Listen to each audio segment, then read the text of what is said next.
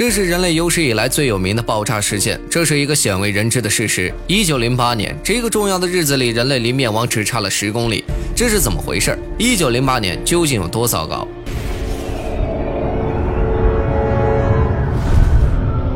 那年六月三十七点四十三分，在现今俄罗斯西伯利亚。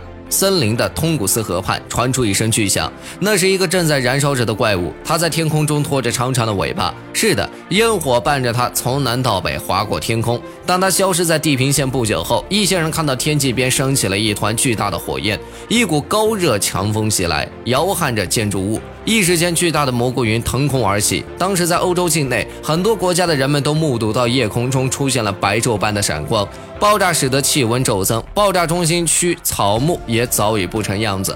它将地面上两千一百五十平方公里左右的松林全部夷平，摧毁的松林面积差不多是东京的大小。幸好当地杳无人烟，可即便如此，七十公里外的人也没能免于一难。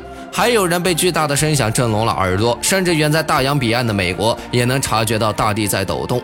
让我们看看数据，之后的几天里，通古斯地区方圆近一万五千千米的天空都被笼罩在阴森的橘黄色之下。附近的居民见状惊恐万状，英国伦敦也感受到了危机，当地许多电灯突然熄灭，陷入一片黑暗。另外，爆炸所造成的气压不稳定也被当时英国刚发明出来的气压自动记录仪侦测。